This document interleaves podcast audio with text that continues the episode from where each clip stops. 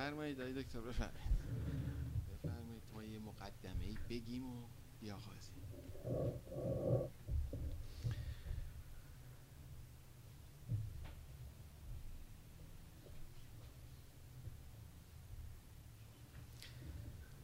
خب درود بر همه دوستان، سپاسگزاریم که در این وضعیت بی اینترنتی و اوضاع تاریخی شهر خودتون رسوندین به برنامه ما.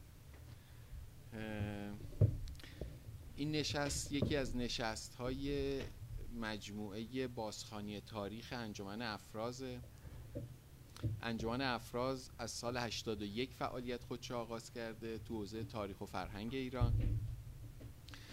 بیشتر هدفش همین آشنا کردن نسل جوان با تاریخ و فرهنگ ایران گذاشته بود و برنامه‌ای که گرفته تو حوزه برپایی جشن‌های ملی ایران مثل جشن اسفنگان و جشن مهرگان که الان این روزها خب خوشبختانه خیلی بیشتر شده، برگزاری این جشن‌ها گسترش پیدا کرده. با این برنامه آغاز که سال هشتاد و دو مثلا ما جشن اسفنگان رو داشتیم تو تالار دانش آموزی خیابون شریعتی که برنامه خیلی خوبی بود. سال هشتاد و سه جشن تیرگان رو با حضور آقای شادروان دکتر ورجاوند داشتیم، آقای استاد جنیدی بودن و استادان دیگه. کلاس‌های شاهنامه‌خوانی، بررسی تاریخ معاصر، یه دوره سرشت فرمانروایی در ایران باستان رو داشتیم با شادروان مرتضی ساقفر مترجم آثار تاریخی سال هشتاد و چهار. و خوشبختانه تونست انجمن سرپا بمونه و همچنان فعالیت‌های خودشو در کارگروه‌های مختلف داره، کارگروه تاریخ، کارگروه ادبیات که بازخوانی تاریخی داره، شاهنامه، کلاس‌های شاهنامه‌خوانی داره، ادبیات معاصر رو بررسی میکنن و کارگروه گردشگری که سعی میکنیم حالا برنامه ایران گردی بذاریم متناسب با حالا بحث‌های تاریخی که داریم. اما این دوره از کلاس‌های تاریخ ما که از سال گذشته شروع شد، ما سعی کردیم تاریخ ایران رو از آغاز شروع کنیم به خوندن. خود بچه‌های انجمن، کسایی که علاقه‌مندن توی دوره‌ای بخوان بتونن بیان ارائه‌ای بدن و همچنین در خدمت استادا باشیم توی این حوزه. از دوره پیش از تاریخ شروع کردیم، دوره هخامنشیان، دوره اشکانیان و اکنون می‌خوایم وارد دوره ساسانیان بشیم. و چه چیزی بهتر از منابع دوره ساسانی، به ویژه اگه منابع جدید باشه و تازه چاپ و کار دوست ارجمند و استاد بزرگمون آقای فاضلبیرجندی. خب تو دوره‌های پیشین ما منابع تاریخیمون یا کم بود مثلا مثل دوره اشکانی، یا محدود بود مثل دوره هخامنشیان، بیشتر به نوشته‌های یونانی‌ها و برخی سنگ‌نگارهای داخلی و الواح بابلی و غیره. ولی تو دوره ساسانی حالا هم منابع پهلوی رو داریم، هم منابع دوره اسلامی به بسیار خوب به این موضوع پرداختن، ولی همیشه جای خالی ترجمه یه سری منابعی که منابع خاص هستن و نگاه‌های خیلی تخصصی به موضوع تاریخ دارند و اینها تو این حوزه خالی بود که خوشبختانه جناب آقای فاضلبیرجندی آستین همت بالا بردند و شروع به ترجمه آثار کردند. در ایشون خودشون از پژوهشگرای حوزه تاریخ هستند، در این حال که دکترای تاریخ دارن بیشتر تو حوزه مسائل مربوط به خراسان به ویژه زادگاهشون بیرجند کارهای بسیاری کردن. ولی این سلسله ترجمه‌ای هم که آغاز کردن که امیدواریم ادامه پیدا کنه، کارهای بسیار ارجمندیه که امروز قراره به این موضوع پرداخته شه. دیگه من صحبت رو بیشتر نکنم و در خدمت آقای دکتر باشیم. سلامت باشید.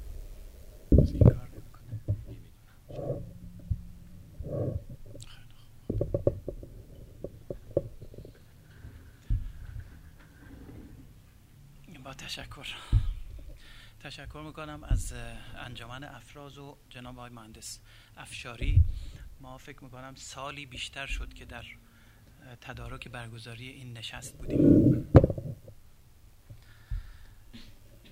هر حال توفیق یار نمیشد و برنامه های متعددی که من داشتم یا انجمن داشت وقتمون با هم دیگه تطبیق داده نمیشد و موفق نشدیم.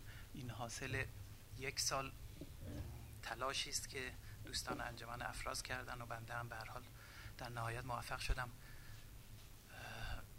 خدمتشون برسم و خدمت شما دوستان بزرگوار. خیلی لطف کردین. تشکر میکنم از اینکه در این ساعت پرترافیک شامگاهی وقتتون رو گذاشتین، منت گذاشتین. از همه تشکر میکنم و به علاوه باید تشکر بکنیم از همه گذشتگان ما. جلسه تاریخی هست، ما در باره تاریخ میخوایم صحبت بکنیم. ما در هر آن بر دوش همه گذشتگانمون ایستاده هستیم و مدیون و مرهون همه گذشتگان هستیم. حضورتون عرض شود. اینقدر نزدیک.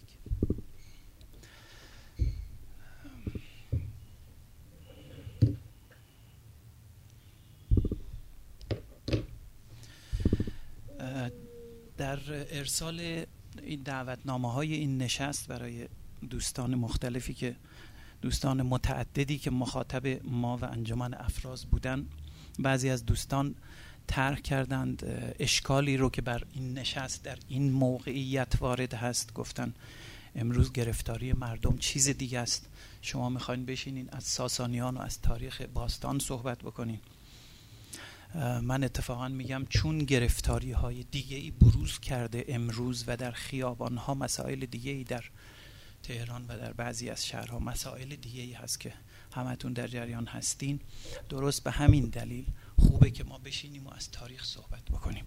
چون به نظر من مشکلات اگر با نگاه علمی در اتاقهای تحقیقاتی در پشت میزهای پژوهش رسیدگی بشه و مورد عنایت قرار بگیره به خیابانها کشیده نمیشه.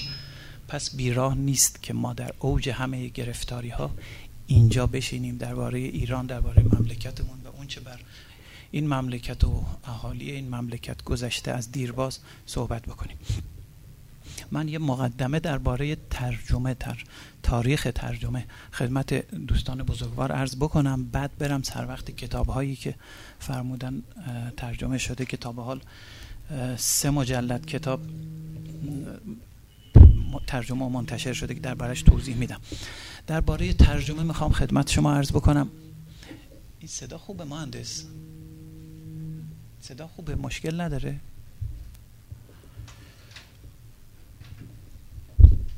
ما در صد و پنجاه ساله یا صد و هشتاد ساله اخیر از دوره تقریبا عباس میرزا و جنگ‌های ایران و روس بگیریم تا به امروز صد و پنجاه سال صد و هشتاد سال حالا کمابیش اغراق نیست اگر بگم در این دوره صد و هفتاد هشتاد ساله صد و پنجاه ساله بیش از تمام تاریخ ایران کتاب به فارسی از زبان‌های دیگه به فارسی ترجمه شده.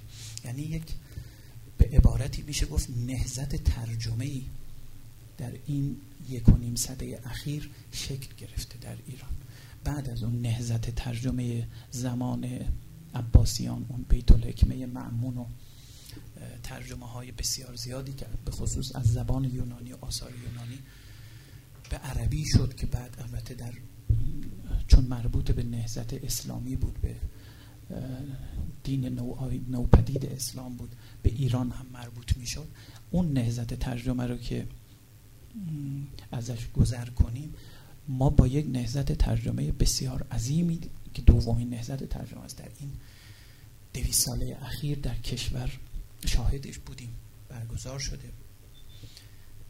که این نهضت، من میگم این دوره ترجمه از دوره قبلی، از دوره بیت‌الحکمه عباسیان بسیار بیشتر کتاب ترجمه شده. بازار پر رونق کتاب در دهه‌های هزار و سیصد و سی، چهل و پنجاه رو خاطرتون هست، چقدر بازار چاپ و نشر به خصوص آثار ترجمه‌ای رونق داشت. کتاب‌هایی که به چاپ پنجم و ششم و پانزدهم و شانزدهم می‌رسید در تیراژ ده ده هزار نسخه، پانزده هزار نسخه، عمدتاً هم کارهای ترجمه‌ای بود از آثار مغرب زمین و باز عمدتاً در وادی ادبیات و هنر بود. یعنی نهضت ترجمه ما در دهه‌های هزار و سیصد و سی و چهل و پنجاه به تبع قبل در وادی ادب و هنر بود. یعنی ما شده بودیم دنبال رو کافه نشینان کشورهای غربی که از همه مکاتب اینجا هم تو کافه های ما روشنفکران پاتوق داشتن و جمع می شدن و بحث ها درباره روشنفکری غربی، درباره کامو، درباره سارتر، درباره نویسندگان و ادبیات روز غرب بود، همه آثار بلافاصله ترجمه میشد، همه رو ما میشناختیم، با نویسندگان با آثارشون آشنا بودیم. یعنی فرهنگ روز ما حاشیه و دنبال روی فرهنگ مغرب زمین شده بود. من فقط دارم مرور میکنم، نه ایراد میگیرم نه ستایش میکنم، هیچ موضعی ندارم، میخوام یه گزارش خدمتتون بدم. اما حالا بعد از چهل پنجاه سال که گذشته از اون دوره، باید ببینیم آیا فارسی زبان ها که اون همه آثار مترجم رو خوندن، آثار ترجمه شده رو خوندن، چی به دست آوردیم، چی عایدمون شد؟ آیا اون جریان عظیم ترجمه، اون جریان پر رونق ترجمه دهه‌های سی و چهل و پنجاه باعث شد ما هم انبوهی از نویسندگان، متفکرین، فلاسفه، صاحب فکر، هنرمند، نوازنده، خواننده، اهلش اهلش داشته باشیم؟ اینجا هم شکل گرفت از خوندن اون همه، از اون همه محافل روشنفکری. و آیا اینجا چیزی تولید شد؟ باید راه انصاف رو بگیریم، بگیم نشد. اونقدر که هیاهو جنجال روشنفکری داشتیم، چیزی تولید نشد. شخصیت فرهنگی، متفکر، فیلسوف، ادیب، نویسنده، نوازنده، موسیقیدان به اون اندازه تولید نشد. آیا هدف بود یا وسیله؟ من گمان میکنم در غرب اون چه اتفاق میافتاد در اون دوره وسیله بود، اما برای ما هدف بود. ما نمیخواستیم، این رو وسیله‌ای نبود که با این وسیله به یه هدفی برسیم. اونها وسیله داشتن، ادب، شکوفایی فرهنگ براشون وسیله بود برای رسیدن به هدفی، یه هدف تمدنی، تمدن سازی. اما برای ما هدف بود، وسیله نبود. این بود که به جایی نرسیم. چرا؟ چون کسی تولید نشد، آدم تربیت نشد.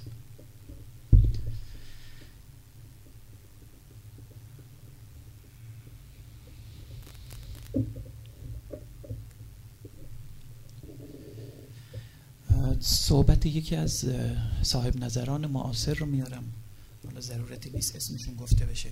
گفته بود ایرانی جماعت هر جا از دو نفر بیشتر بشن انشعاب میکنن و با هم دیگه به نزاع و شقاق میرسن، دعواشون میشه.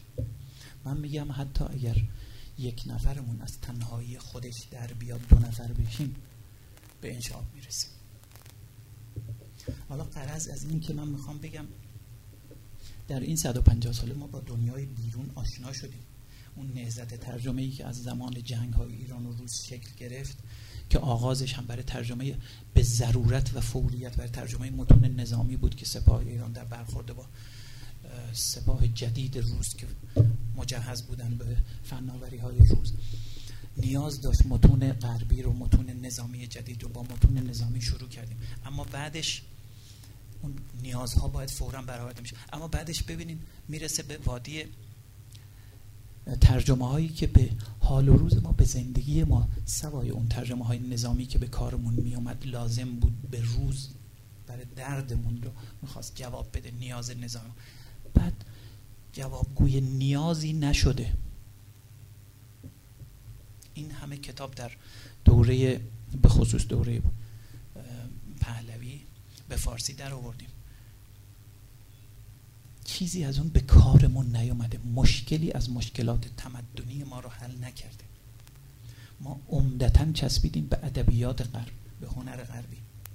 اما چند تن مثل استاد شهریاری، حالا من به مواضع سیاسی کار ندارم، مثل های شهریاری تربیت شدن که ریاضی جدید رو برامون ترجمه کردن و به فارسی در اومد. چند تا بود امثال منوچهر بزرگمرد، احمد آرام، که علم، فلسفه علم، علم محض رو ترجمه کردن. چند تا داشتیم، شاید بیش از هشتاد درصد آثار مترجم برای تفنن بود، برای سرگرمی بود.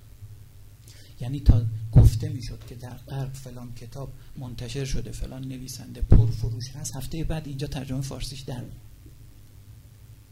یعنی یک گمان واهی، تصور واهی که ما پا به پای غرب هستیم، هرچی اون داره ما هم داریم.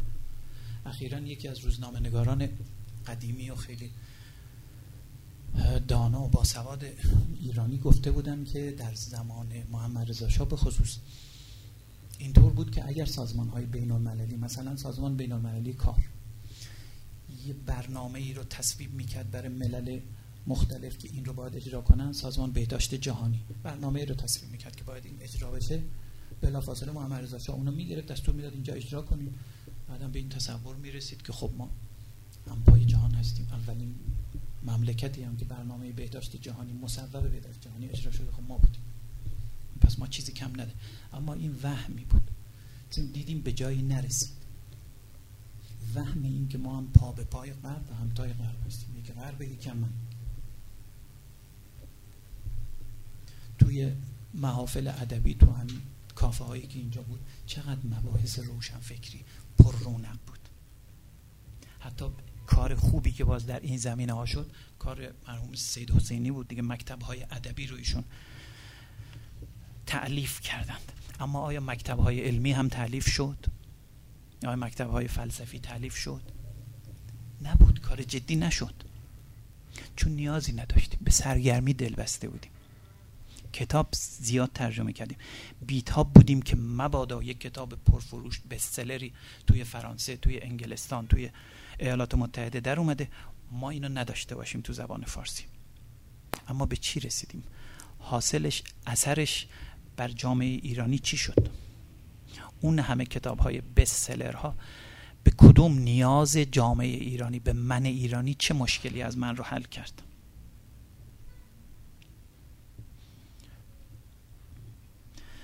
فقط اثر مهمی که داشت این که ما از سنت علمیمون، از سنت علم‌آموزی قدیممون جدا شدیم. ملا، آدم‌های ملایی که تربیت می‌کردیم به روش قدیم جدا شدیم. سنت جدید غربی هم نتونستیم اتخاذ بکنیم. چرا میگم نتونستیم؟ چون امروز ما گرفتار تفاخرات کوری هستیم. یک عده‌مون مدعی هستیم با گردن برافراشته، سینه سپر شده، من فرزند کوروش هستم، من فرزند داریوش هستم، این تفاخر. یک عده هم که مدعی هستیم که من نوه فلان امام هستم، فلان امامزاده هستم، نسب من میرسه به فلان امام. همش تفاخر کوره، چون ما بنیاد فرهنگیمون ضعیفه.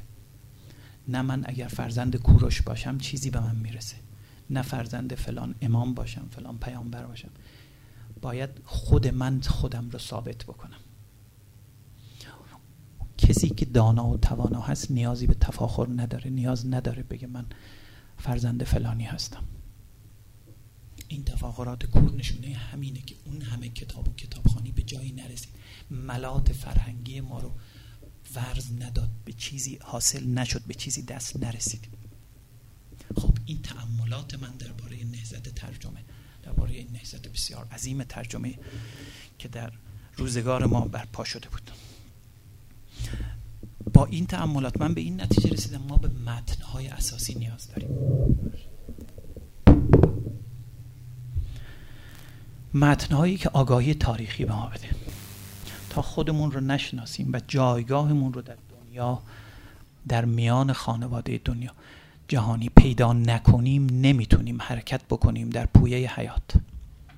من باید بدونم کی هستم، خودم رو بشناسم تا بدونم آیا من میتونم یه دونده بشم، میتونم وزنه بردار بشم، میتونم کشتیگیر بشم. این لازمش اینه که خودم رو بشناسم، توانایی ها، استعدادهای خودم رو بدونم. این با آگاهی تاریخی حاصل میشه. ما این آگاهی رو به دست نیاوردیم. حالا برنامه عمرانی نوشتیم، سند توسعه داریم، همه اینها هست، اما هیچ کدوم. اینجا دوستان بسیار مطلع و کارآزموده دولتی تشریف آوردن، منت گذاشتن، بهتر از من میدونن. همه برنامه‌های توسعه، سندهای توسعه فقط رو کاغذ نوشته میشه، بخش‌های اندکی به اجرا در میاد، چون نمیشه، خودمون رو نمیشناسیم. برنامه توسعه ما هم به تبع اون چه در غرب انجام میشه داریم برنامه مینویسیم که مثلا عقب نمونیم، بگیم اگر مغرب زمین برنامه توسعه داره خب من هم دارم. اینا همه از اینه که تاریخمون رو نمیدونیم، خودمون رو نمیشناسیم. تاریخ هم قصه گویی نیست، یکی بود یکی نبود تاریخ نیست، اون باز هم تفنن میشه. غرض از تاریخ فهم تاریخی. اینکه به استنباط و آگاهی و معرفت از خودمون برسیم. اون اول تاریخ، اول آگاهی تاریخیه. خب با این همه من به این نتیجه رسیدم باید برم سر وقت متن‌های تاریخی. من سالها روزنامه نگاری کردم، تو روزنامه‌های مختلف بیش از بیست سال مقاله نوشتم، اما دیدم این هم خود من رو دیگه راضی نمی‌کنه. از یه موقعی، از یک برهه‌ای از روزنامه‌ها فاصله گرفتم. دیدم من خودم چیزی، من در مقام یک ایرانی چیز دیگه می‌خوام که جوابگوی نیاز من باشه. اون تاریخ. تاریخ هم منابع تاریخی ما کم نداریم، اما همه منابع بسیار زیاد و عظیم تاریخی ما در درون سنت ایرانی اسلامی تاریخ نوشته شده. ما در سال هزار و سیصد و نود و هشت یا هزار و چهارصد و چهل حیات ایرانی اسلامیمون اگر هستیم،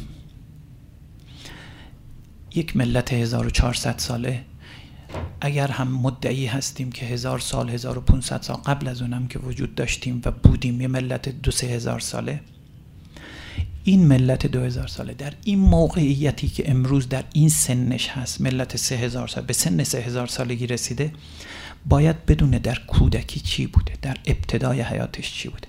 بیشتر کمبودها در اون دور است. من دریافتامو میگم، هیچ اصراری هم ندارم، شما قبول بفرمایید، میتونین رد بکنین. غرض بیان این دریافت‌های من خدمت شما حاضران محترم.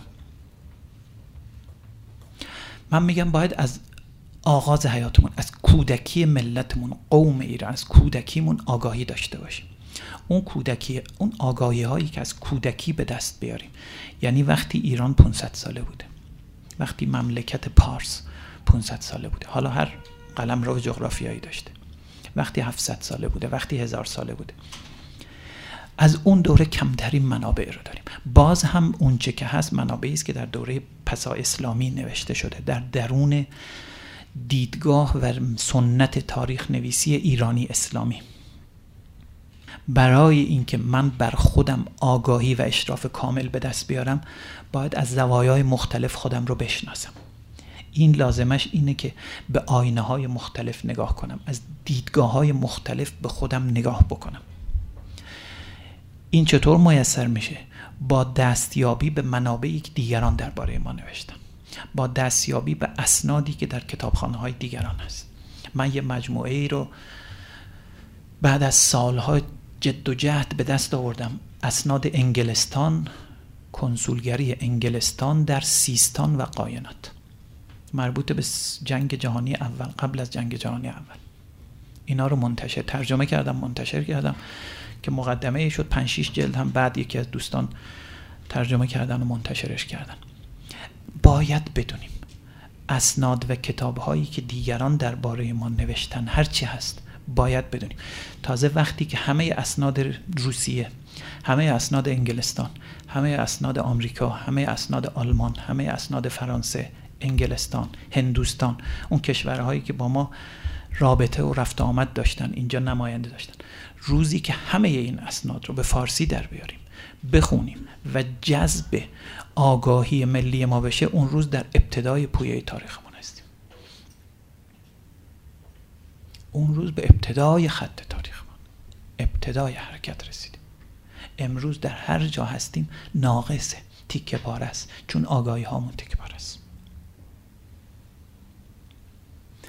بر این مبنا من رفتم سراغ متون کلاسیک تاریخی، اون چه که معروف هست، شما هم شنیدین، در خیلی از متن‌ها بهش استناد و ارجاع شده، اما خود این متن‌ها رو در نیاوردن به فارسی. متنایی که در زبان سوریانی هست، در زبان یونانی به خصوص خیلی زیاد هست، در زبان سوریانی خیلی زیاد هست، همه هم متن‌های ما قبل تاریخمونه. به خصوص از این جهت که دوره کودکی ملی ماست. قوم ایرانی اون زمان کودکی بوده، کم سن و سال بوده. اون کودک رو تا نشناسیم، من بزرگ سالمون رو نخواهیم تونست درست بشناسیم.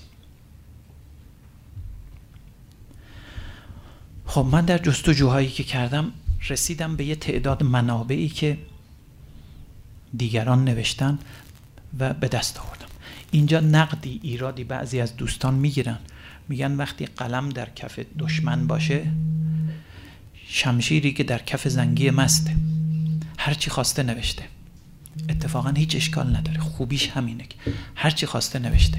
من همون رو بدون دست بردن درش، بدون تعصبی که علیه من نوشته، علیه پادشاه پارس نوشته، علیه قوم پارس نوشته، بد گفته، ستمگا... ستمکاره خونده، اشکال نداره، به من بر میخوره. اما این من محمود فاضلی بیرجندی کنار وای میستم، من مترجمم، باید نقش ترجمه رو، نقش یک پل رو ایفا کنم که اون چه آگاهی اونور هست بیاد اینور به زبان فارسی.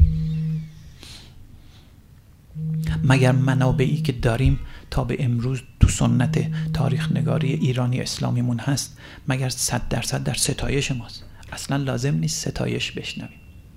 نمونش اخبار التوال دیگه، اخبار التوال دینوری، یک کتابی است که اصلا دیدگاه ایرانی نداره.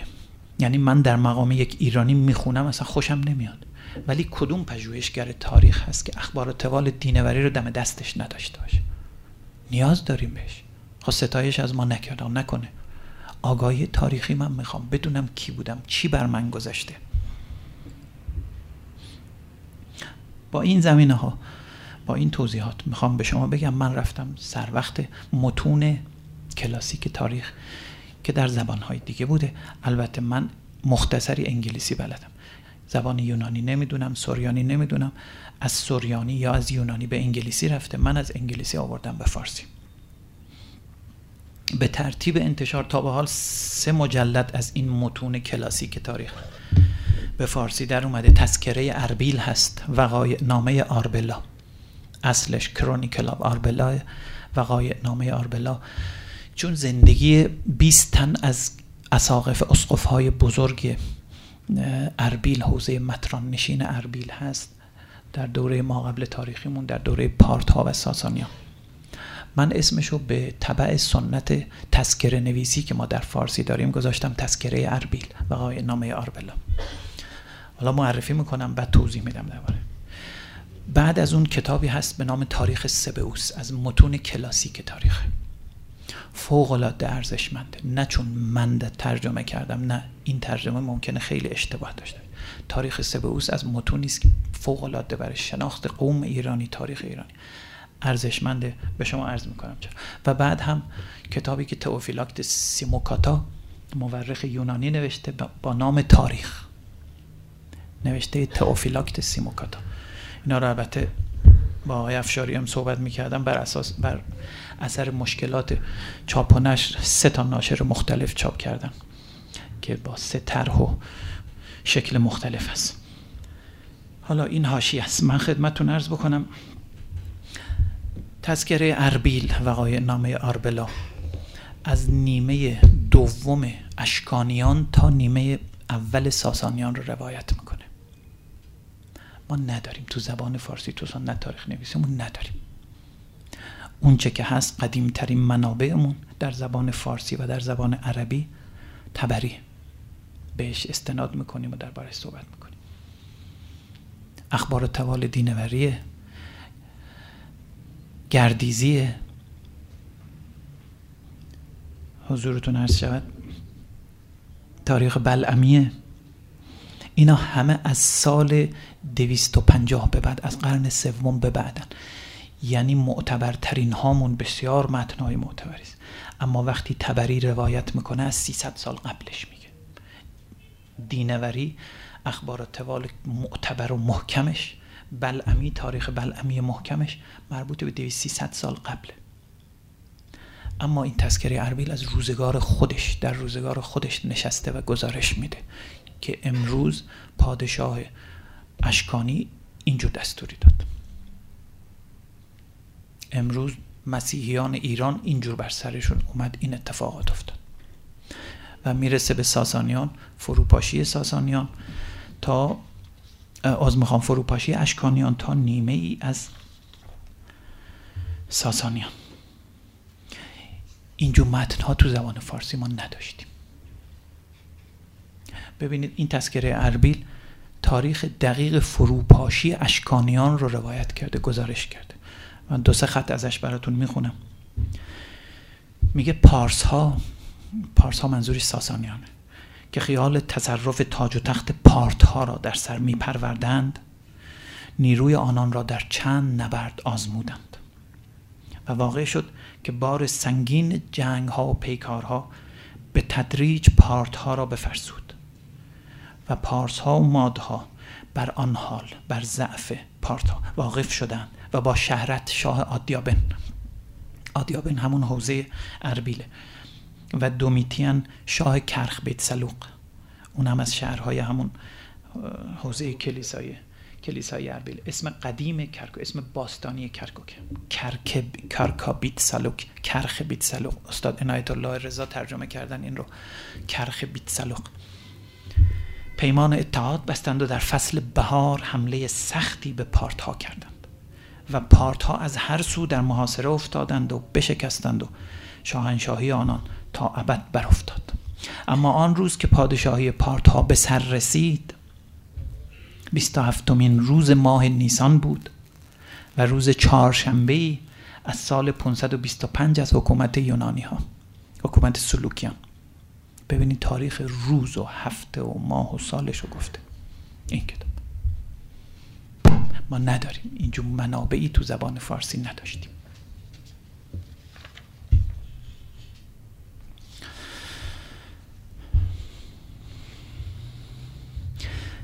ترجمه این خدمتتون عرض بکنم، تذکره اربیل بسیار کار سختی بود. برای این کتاب صد و چند صفحه‌ای من پنج سال وقت صرف کردم که برگردونم به فارسی، چون نثرش نثر سوریانی اصلیش که همون نثر رو به انگلیسی هم در آوردن، نثر آهنگین مسجعی است. من نمیخواستم فقط بردارم یک کتاب لغتم دم دستم بذارم و ترجمه کنم، میخواستم به اون سجع کلامش برسم. پنج سال با این متن کوتاه من درگیر بودم. میخواستم به زبانی برسم، یه زبان مستقل. متن مسیحی هم هست، احوال مسیحیان ایران رو روایت میکنه. میخواستم به زبانی برسم، برای خوندن، برای دست یافتن به این زبان باید متنهای مسیحی رو میخوندم، در صدر همه چیز باید کتاب مقدس رو میخوندم، باید متون فارسی قدیم تاریخی رو، زبان پارسی رو میخوندم. اما در عین حال این نثر من در این کتاب باید به یه نثر مستقل من میرسیدم که نه رد پای تورات روش، کتاب مقدس روش باشه، نه رد پای بیهقی روش باشه. یه نثر مستقل باید می داشتم. این کتاب بیست و پنج بار باز نوشته شد. اینو بیست و پنج بار نوشتم تا به زبانی رسید. بردم پهلو دکتر شفیعی کتکینی نگاه کردم. دکتر شفیعی یه دوری زد کتاب رو. دیدینم با اون حال و هوایی که صحبت میکنن، عین فرمایش دکتر شفیعی گفت هر خطی از این کتاب یک کتاب خونه است. این دکتر شفیعی کتکینی گفت هر خطی از این کتاب یک کتاب خونه است. این همه آگاهی تاریخی داره.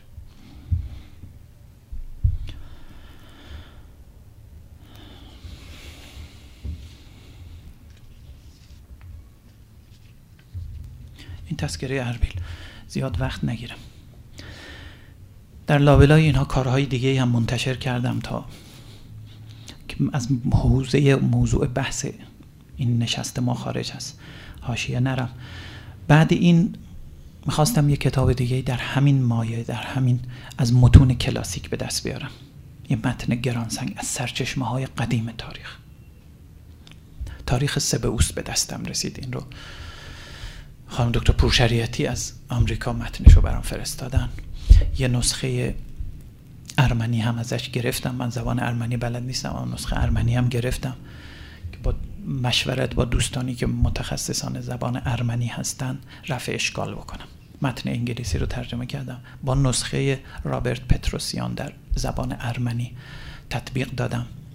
این متنم اومد. این متنی سبئوس یک اسقف اسقفی است در کشور ارمنستان مقارن پیدایش اسلام. سبئوس، اسقف سبئوس، تاریخش هم تاریخ سبئوسه. ایشون در روزگار برآمدن اسلام در ارمنستان نشسته این کتاب نوشته وقتی میگیم تب... تبری و بلعمی و گردیزی و دینوری معتبرترین متون فاخر تاریخ ما از سده سوم به بعد هستن، ارزش اینو ببینین. این روزگار معاویه نوشته شده، بین سال چهل تا شصت هجری. معاویه بیست سال خلیفه بود. مقارن روزگار معاویه این کتاب رو نوشته. از مشاهدات روزش میگه. تبری یا بلعمی اگر نوشتن، میگه من شنیدم از فلانی از فلانی از فلانی سلسله رواتش که اینجا اتفاق افتاد. این میگه من دیدم، من امروز شاهدم که این اتفاق افتاد. این امتیازش.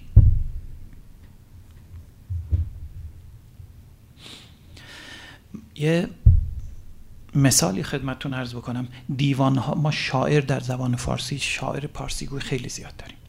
اگر دیوان‌های شعری که در زبان پارسی سروده شده بخوام گردآوری بکنیم، یک کتابخونه بزرگ حاصل میشه. اما اگر کتاب‌های تاریخ رو، تاریخ ایران قدیم بخوام جمع کنیم، فکر می‌کنین چقدر میشه؟ ما بسیار در این زمینه فقیریم. یه شاید یه قفسه هم نشه. میخوام بگم این ارزش کار هست که از اون دوره کهن تاریخمون ما نداریم چیزی. اگر هم بوده، در تاخت و تازهای اقوام مختلف به این سرزمین، در جنگهای داخلی که اینجا بوده، از بین رفته. نمیگم ننوشته ایرانی تاریخ، نه، از بین رفته، چیزی به دستمون نرسیده. امروز متون کلاسیک از ما قبل اسلام زندگی ایرانیان، حیات ایرانی کم نیست، اما تاریخ نیست. بندهشو داریم. کتاب‌های زیادی در زبان پهلوی هست که حالا حضور ذهن ندارم خدمتتون عرض بکنم. اینا هستن، اما تاریخ نیست. تاریخ سبئوس به خصوص، چون گزارش‌های دست اول و ش... گزارش شاهد عینی از آخرین روزهای ساسانیان هست. از احوال یزدگرد گزارش داره، یزدگرد سوم، و تحول بسیار عظیم تاریخی رو که به عنوان پدید آمدن اسلام میشناسیم، این تحول رو داره. مقارن اتفاق افتادن این تحول رو داره گزارش میکنه. چون با پیدایش برآمدن اسلام، قطب‌بندی دنیا عوض شد. دو امپراتوری ایران و روم کارگردانان دنیای اون روز بودن. این دوتا به هم خورد با برآمدن این نیروی جدید. فوق‌العاده رخداد عجیبی بوده. پیدایش اسلام و فروپاشی این امپراتوری عظیم ساسانی و تحولاتی که اونور برای امپراتوری روم واقع شد و ادامه اسلام به سمت شرق، به خاوران، و به سمت غرب که تا دل فرانسه رفتن، تا اون جنگ پواتی بلاتالشهدا. حالا جلوتری اشاره خواهم کرد. گزارش های سبئوس همه گزارش دست اول از همه این تحولاتی است که ما سیصد سال بعد شروع کردیم منابعمون دربارش نوشتن، مورخانمون دربارش نوشتن. پر از حمله های عرب ها، البته در مقام یک ارمنی، یک اسقف مسیحی مملکت ارمنستان نشسته، از حملات عرب ها دلگیره، اصلا راضی نیست. از به هم خوردن توازن و تعریف متداول دنیای خودش سبئوس سخت ناراحته. حتی استناداتی از رویای دانیال نبی از کتاب دانیال در تورات آورده که به هیچ وجه ممکنه دلپذیر من در مقام ایرانی و در مقام مسلمان نباشه، اما فوق‌العاده است چون گزارش دست اوله. از جمله این که در اون سال در دوره خلافت معاویه نگارش کتاب تموم شده. میگه اسماعیلیان اومدن، یعنی هنوز اون زمان واژه مسلمانان متداول نشده بوده، مسلمان نبوده. پیروان دین جدید رو اینها میگفتن اسماعیلیان، انتساب به اسماعیل فرزند ابراهیم، که این شاخه‌ای که مسلمان ها خودشون رو به ابراهیم منتسب میکنن. اون پسر دیگه اسحاق که عبرانیان خودشون رو بهش منتسب میکنن. ما معتقدیم، اسلامیان معتقدن که فرزندان اسماعیل هستن. این هنوز اینجا میگه اسماعیلیان اومدن، یعنی تا سال شصت حد اکثر بگیم، چون در زمان معاویه است، قبل از شصت نگارشش تموم شده. هنوز مس... اصطلاح مسلمانان لااقل در صفحات شمالی قفقازی و اونجاها رایج نبوده. اسماعیلیان میگه. از این نکات بدی تو این تاریخ فوق‌العاده زیاد هست. تاریخ سبئوس سبک خاص خودش رم داره. البته اگر نثر آهنگین و مسجع تذکره اربیل رو نداشت، اما نثر دشواری داشت و به خصوص که در زمان قدیم نوشته شده، پر از اصطلاحات باستانی هست. من میتونستم اینها رو برای راحت کردن کار خودم اصطلاحات روز بذارم، اما کتاب هزار و چهارصد ساله رو من اجازه ندارم با زبان امروز برگردونم. خیلی از واژگان قدیم رو من پیدا کردم با زحمت. من برای یک کلمه شاید چند هفته گشتم، کار متوقف بوده، یک کلمه پیداش. خدمتتون عرض میکنم. داریگبت، سالار نگهبانان در، نگاه بد، نگهبان، درست بد، پزشک. اینا اصطلاحات عصر ساسانیه. از این جور کلمات من مقید بودم وقتی یه متن هزار و چهارصد ساله هست تا بتونم زبان متن رو کهنه کهنه بگیرم. اینجا فرد مثلا نیست. افراد سپاه اگر بگیم غلطه، چون فرد یه کلمه جدیده، مال فرهنگ جدید غربیه. من در این ترجمه نمیتونم بگم فرد. احساس، مثلا الان میگیم احساس میکنم که دیر شده، این یک عبارت غربیه، این ایرانی نیست، چون احساس سنتیمنت غربیه. من اگر بنویسم خسرو پرویز احساس کرد که وضع سپاهیانش نابسامان هست، غلط نوشتم، خیانت کردم به کتاب، به نویسنده و به شمای خواننده. احساس نیست. گشتم گشتم فکر کردم متون قدیم رو، شاهنامه همیشه دم دستم هست، بلعمی دم دستم هست، بیهقی دم دستم هست، اینا رو هی میخونم که زبان خودم پرداخت بخوره. چی میگن اینا؟ میگن دیدم. خسرو پرویز دید که وضع سپاهش خوب نیست. مثال میگم، الانم میگه من میبینم که از عهده این کار برمیام، من میبینم که از عهده این کار بر نمیام. این فارسیه. اما احساس میکنم که از عهده این کار برمیام، این فارسی نیست. من به این ریزکاری ها در ترجمه رسیدم، دقت کردم. مثلا ارتش ساسانی و ارتش روم، وقتی گزارش جنگ هست من حق ندارم بنویسم جنگ ارتش ساسانی و ارتش روم. ارتش کلمات جدید فرهنگستان رضا شاه. گشتم ببینم در متون باستان چی نوشتن، سپاه یا لشکره. برابر این تو, تو این متن من ارتش نیاوردم. در برابر ژنرال، در یه متن هزار و چهارصد ساله ژنرال رو ژنرال نیاوردم. گشتم چی نوشتم، سپه سالاره، سپه سالار پارس. اگر بنویسم ژنرال سپاه پارس، غلطه. ژنرال نمیگفتن، نیست. شاهنامه سپه سالار داریم، تو متون قدیم هم سپه سالار. کمپ رو، اردو دیگه، کمپ، این یه واژه جدیده، اصلا اردو، زبان اردو عمری نداره. کمپ رو اگه بنویسیم سپاهیان در کنار رود دجله اردو زدند، من اشتباه کردم.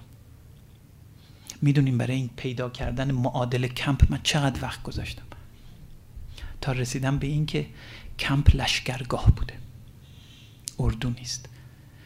و کمپت، he camped the army، اردو زد نباید بنویسم، نوشتم لشکر رو فرود آورد. تو متون قدیم همه فرود آوردن لشکر، لشکرگاه و کمپت هم فرود آوردن لشکر. از این ریزکاری ها برای این کار خیلی کردم، چون میخواستم تا اون قدری که از بضاعت اندک من ساخته هست متنی فارسی باشه، فقط کلمات فارسی نشه، متن و نحو و ساختمان جملات فارسی باشه.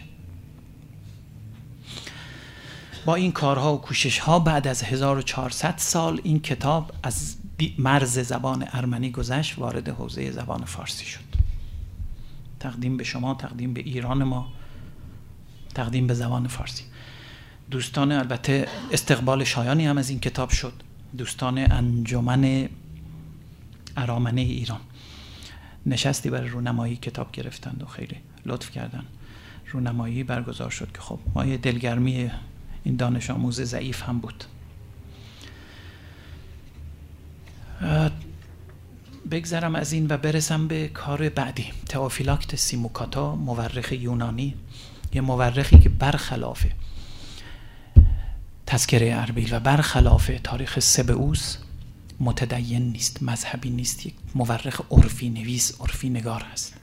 تاریخ از نگاه این در حوزه مفاهیم دینی جریان نداره، عرفی میبینه و عرفی نوشته، یعنی یک منبعی رو در روی سبئوس. تاریخ تئوفیلاکت بسیار متن سختی است، نه آهنگین و مسجع بلکه سخت، قامزه. زبان تئوفیلاکت، ایشون ساکن کنستانتینوپل بوده که استانبول استانبول امروزی هست، در اونجا درس حقوق میخونده، به زبان یونانی که در اون زمان زبان رایج بوده تاریخش رو نوشته. از نیمه دوم ساسانیان هست، باز هم از مشاهدات خودش، از اونچه که خودش دیده در جانب روم و در جانب پارس، اونچه اتفاق افتاده ایشون روایت کرده. روایت ها همه دست اوله، به خصوص یادم نمیره که ما میدونیم اونچه که بر سر هرمز رفت و بعد خسرو پرویز، پسرش خسرو، درست میگم مهندس؟ اشتباهی نگفتم. اون به شاهی رسید، قباد رو برداشتن، هرمز رو برداشتن، میل کشیدند، بزرگان زندانش کردن، در زندان میکشید. تئوفیلاکت گزارش های دست اولی از احوال هرمز در دوره زندانی بودنش، دوره کوتاهی بوده، اما گزارش دست اول من جایی ندیدم از اونچه بر هرمز رفته، در زندان بوده، درخواست میکنه بذارین من بیام صحبت دارم، من به هر حال تا دیروز پادشاه شما بودم. آزادش میکنن، متن سخنرانیشو نوشته، فوق العاده جالبه. از این ریزکاری های تاریخی تو این کتاب ها پر است. یک دریافت دیگرم از تاریخ تئوفیلاکت سیموکاتا خدمتتون بگم که در ضمن ترجمه من به این رسیدم، این که در روم شرقی دیگه، بیزانس، امپراتوری روم که اینور همسایه ما بوده، استعدادی، ظرفیتی برای اصلاح در درون حکومت بوده. این برای من فوق العاده جالب بود. کنستانتین امپراتور روم خودش رأس اصلاح طلبی در درون حاکمیت روم بوده، در درون امپراتوری روم.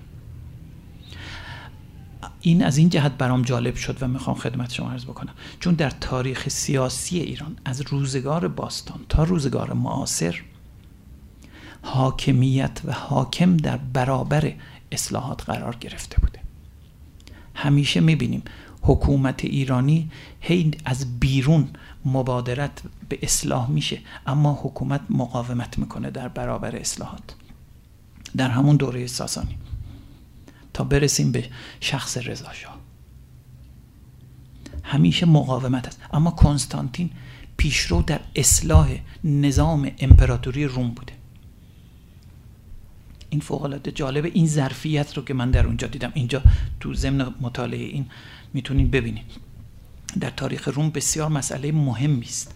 ما در دوره ساسانی یزدگرد رو داریم که بهش گفتیم یزدگرد اسیم یا بزهگر، حتی شاهنامه هم یزدگرد بزهگر داره.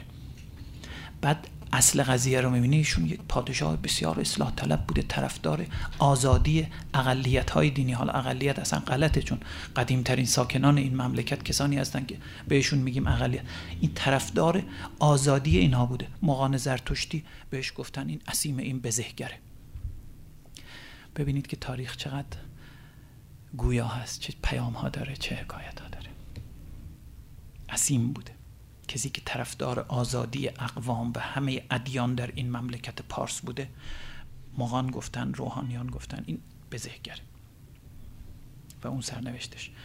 باز مورد دیگه شاید نزدیکتر به ما نادرشاه که اصلاحات دینی، اون تعصبات سخت دوره صفوی که ایران رو چقدر آسیب زد و در دامان فتنه و دردسر انداخت. شما ببینید نادرشاه وقتی میخواد اصلاح دینی بکنه و دوری بکنه از اون تعصبات، مملکت رو یه جوری خلاص بکنه از فشارهای ناشی از تعصبات، ملاحظه بکنین که اصلا مجال نفس کشیدن بهش نمیدن. نه تمام دوره پادشاهیش به جنگ و جدال میگذره و آخرش هم به هیچ جایی نمیتونه به اونچه که میخواست برسه. اما در بیزانس به روایت تئوفیلاکت سیموکاتا، کنستانتین پادشاه امپراتور اصلاحگری بوده، خودش نظام حکومتی رو اصلاح میکرد. این سومین منبعی که پیشکش کردم از دست ناتوان و کمتوان این دانش آموز به ساحت بزرگ ایران ما و ایرانیان و زبان فارسی. حضورتون عرض شود بعد از اینها کتاب چهارمی هم هست، دست ناشر هست، گاهنامه تئوفانس. اون هم تئوفانس هم یک مورخ یونانی هست، دوره حدود ششصد هفتصد سال اگر اشتباه نکنم، چون دادم دست ناشر و یه مدت از کتاب دور هستم، ششصد هفتصد سال از دوره ساسانی تا اواسط عباسیان رو گزارش کرده. کتابش هم حدود هشتصد نهصد صفحه است. بخشی از کتاب رو، من کتاب رو به سه مجلد تقسیم کردم، متن انگلیسی رو، تا بتونیم با محدودیت‌های چاپ و نشر اینجا کتاب رو منتشرش بکنیم. یک مجلدش دست ناشر هست، بقیه رو دارم ترجمه میکنم تا بتونم همه رو، اگر زندگی و توانی بود، بتونم به فارسی در بیارم. گاهنامه تئوفانس هم از سرچشمه‌های تاریخ بسیار اطلاعات ناب و دست اول داره، از جمله از برآمدن عرب‌ها و به خصوص چیزی که در تاریخ اسلام، در تاریخ پیشروی ها و جنگ های اسلامیان ازش چشم پوشی شده، شکست بزرگ لشکریان عرب در پواتیه فرانسه است. میدونین در سال، یعنی در ادامه کشورگشایی هایی که در اون سده نخستین برآمدن اسلام تا شرق رفتن، از غرب هم از جبل الطارق رد شدن، از جنوب غربی وارد اروپا شد سپاه اسلامیان و به سمت اروپا، برای گرفتن اروپا رفتن بالا. در غرب فرانسه نبرد پواتیه اتفاق افتاد سال صد و چهارده صد و دوازده. به هر حال تو اون سده اول، دوازده سالی از سده اول بر اومده، حالا یا شانزده، چون تاریخ ها، منابع مختلف تاریخ های مختلفی ثبت کردن. جنگ پواتیه جایی است که یکی از مورخان گفته بود اگر شارل مارتل، اون فرمانده فرانسوی از گلها، از فرانسویان، در برابر اعراب به رهبری عبدالرحمن قافقی، فرمانده سپاه اسلامیان بود، اگر شارل مارتل نمیموند، نمی ایستاد و اعراب رو شکست نمیداد، اروپا رو گرفته بودند. و این حرف جالبه، البته من نمیپذیرم، اما جالب نکته بدیع تاریخیش بر من در مقام این که مسلمان باشم گوارا نیست، اما گفتنش بد نیست دیگه. میگه اگر شارل مارتل با سپاهیانش مقاومت نکرده بود و سر اعراب رو نکوفته بود در جنگ پواتیه، امروز دانشگاه آکسفورد باید یه دانشگاه اسلامی می بود. این نکته خیلی جالبی است که در یکی از این متون وقتی داشتم میخوندم. به هر حال در گاهنامه تئوفانس از این هم گزارش هست که در متون اسلامی همه برش چشم پوشیدن، چون شکست بزرگ سپاهیان اسلام و از اونجا برگشتن دیگه، اسلامیان نتونستن برن اروپا رو، نتونستن جلوتر برن. حتی استاد عباس اقبال آشتیانی هم گفتن در نبرد پواتیه که اعراب بهش میگن بلات الشهدا، در زبانهای مغربی جنگ پواتیه است. استاد عباس اقبال هم مرقوم فرمودن در اون جنگ اسلامیان شکست سختی خوردند و متوقف شدند و, از و اروپا از نفوذ اسلام محفوظ ماند.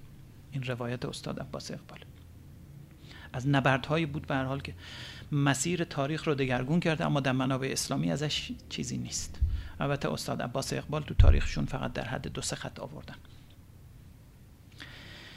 این گاهنامه تئوفانس دست ناشر هست. کتاب دیگه هم دست ناشر هست از همین سلسله متون. بحث کوتاه بکنم خستتون نکنم، با عنوان آگاتیاس.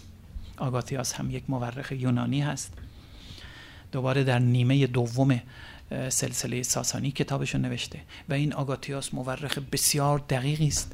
خودش میگه من فرستادم یک نفر رو که از از کنستانتینوپل، استانبول که مقر امپراتوری روم شرقی بوده، میگه من مأموری رو از مأموران دولت روم فرستادم به تیسفون به پایتخت امپراتوری پارس و تماس گرفت.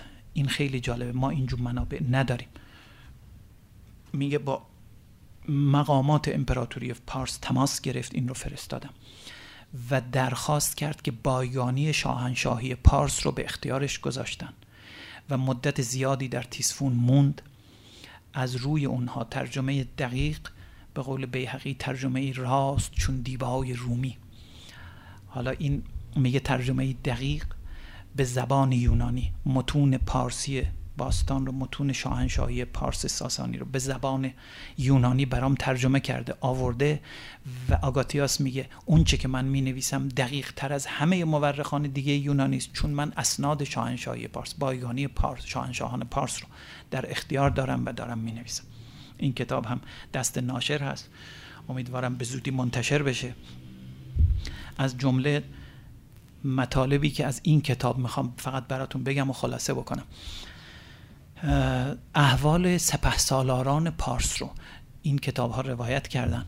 در آخری سپهسالار ما به نام مهر مهرویه که من نشنیده بودم، حتی اسم ایشون رو نشنیده بودم. این سپهسالار بزرگ خیلی به گردن ما حق داره، به خاطر اینکه خیلی از فتوحات سپاهیان پارسی بر رومیان به فرماندهی سپهسالار مهر مهرویه بوده و ایشون در ضمن تدابیر بسیار زیادی که برای فتوحات ایران به خرج داد و در دل جنگ ها از بین رفت. گزارشی از زندگی سپهسالار مهر مهرویه رو برای حسن ختام میگم خدمتتون عرض بکنم. میگه مهر مهرویه به کتایسی در گرجستان بازگشت، در این موقع مریض شد، مرضی که سلامتش به نهایت در خطر بود. سپاه را همانجا گذاشت تا متصرفات را نگه دارند و خود به جانب ایبریا حرکت کرد. مهر مهرویه را با درد و رنج بسیار به شهر مسکیتا رساندند. در آنجا تسلیم بیماری شد و باز پسین دم زندگانی او رقم خورد.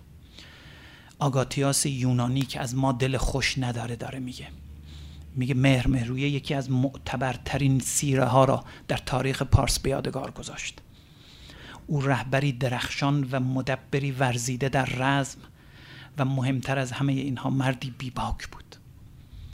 در پیرسالی که هر دو پایش از کار افتاده بود و حتی قدرت قدرت نداشت تا بر اسب سوار شود، هنوز زور و بنیه مردی جوان و تر و تازه را داشت. وقتی نای شرکت در جنگ ها را نداشت، او را بر تخت روانی حرکت می دادن تا در لابلای صفهای پیکارجویان بگردد و در آن حال مردانش را ترغیب و تشویق بکند و دستوراتی درست و به موقع بدهد که ترس در دلهای دشمنان می افکند و موجب می شد که میوه پیروزی برسد و ثمر بدهد. عنایت بفرماد آگاتیاسی که دشمن ماست میگه، میگه دیگر هرگز مصداقی بارزتر از سپهسالار مهر مهرویه برای این سخن پیدا نخواهد شد که فرمانده خوب آن کس است که از مغز بهره‌مند باشد نه فقط از بازو.